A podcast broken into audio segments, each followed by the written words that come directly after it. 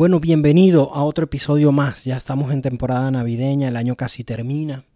Ha sido un año bastante difícil con el coronavirus, con la pandemia, pero pienso que cuando las cosas se ponen duros, solo los duros nos mantenemos en el camino y así es nuestra tribu emprendedora de este canal, Escala tus emprendimientos. De verdad que nosotros los emprendedores tenemos que abrazar el cambio y ese es uno de los puntos que les quiero tocar hoy, el cambio. Muchas veces hay personas que no soportan el cambio, esas tipos de personas no debiesen emprender. Nosotros los emprendedores vivimos en una montaña rusa de emociones, un sub y baja. No es fácil controlar las emociones y sobre todo abrazar el cambio, pero si abrazamos el cambio, les prometo que les va a ser de gran ayuda en su mundo como hombres y mujeres de negocio. También eh, estamos ya en esta temporada navideña donde todo es consumo, donde incluso los niños de pequeños nos van enseñando a obtener juguetes, regalos materiales sin saber de dónde provienen. Yo les traigo hoy un consejo y es por favor enséñenle a sus hijos más que consumir, enséñenle a conseguir. Repito, enséñenle a sus hijos más que consumir, enséñenle a conseguir porque desde muy pequeños nos van acostumbrando a consumir, a consumir sin saber consumir. Vale más que a sus hijos les entreguen educación que un millón de dólares, porque con un millón de dólares, si ellos no saben lo que es la educación y qué tan lejos los puede llegar, cuando ustedes ya no estén en este plano físico y ellos queden con el millón de dólares, ténganlo por seguridad que a los meses ellos lo van a haber perdido todo. ¿Cuántos de ustedes no han visto que artistas o deportistas o gente común y corriente gana la lotería y al rato lo pierde todo? ¿Por qué? Porque no tiene control de su flujo de efectivo, de su dinero, no tiene cultura financiera.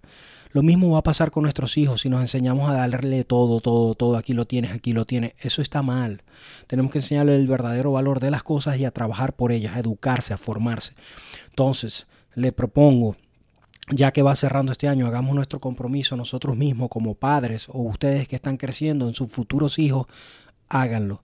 No se metan la meta en su cabeza, entre ceja y ceja, de decir, le quiero dejar un millón de dólares a mi hijo. No. En vez de dejarles un millón de dólares, déjenle educación, aprendan, enséñenlos a que se formen, a que se eduquen, a que se den golpes en la calle y se levanten y aprendan y se sacudan el polvo, porque eso es lo que verdaderamente los va a llevar lejos. Yo en conversaciones privadas con mi esposa siempre se lo he dicho, yo no prefiero dejarle a mi niño un millón de dólares, yo prefiero dejarles educación, enseñanza, ejemplo, porque con eso él va a alcanzar en un millón de dólares, pero como si yo le dejo el millón de dólares sin formación, sin educación, sin aprender a pescar, le voy a hacer un daño. Entonces, bueno, les quería dejar este par de reflexiones ahorita que estamos en época navideña. También es muy importante que ya para estas fechas tengan su objetivo para el año que viene. Yo acabo de revisar mis objetivos, me cumplí mis metas en un 80% de 20 objetivos que me coloqué. Pude acertar en 16 objetivos a pesar del coronavirus y la pandemia. Yo me responsabilicé de que iba a hacer que sucediera y me fue bastante bien. No importa la cantidad de objetivos que alcances o que te coloques, sean personales, de relaciones, de negocio, profesional no importa en el campo que esté, lo importante es que te lo coloques por escrito porque ahí es donde vas a pasar a formar parte de ese 3% de la población.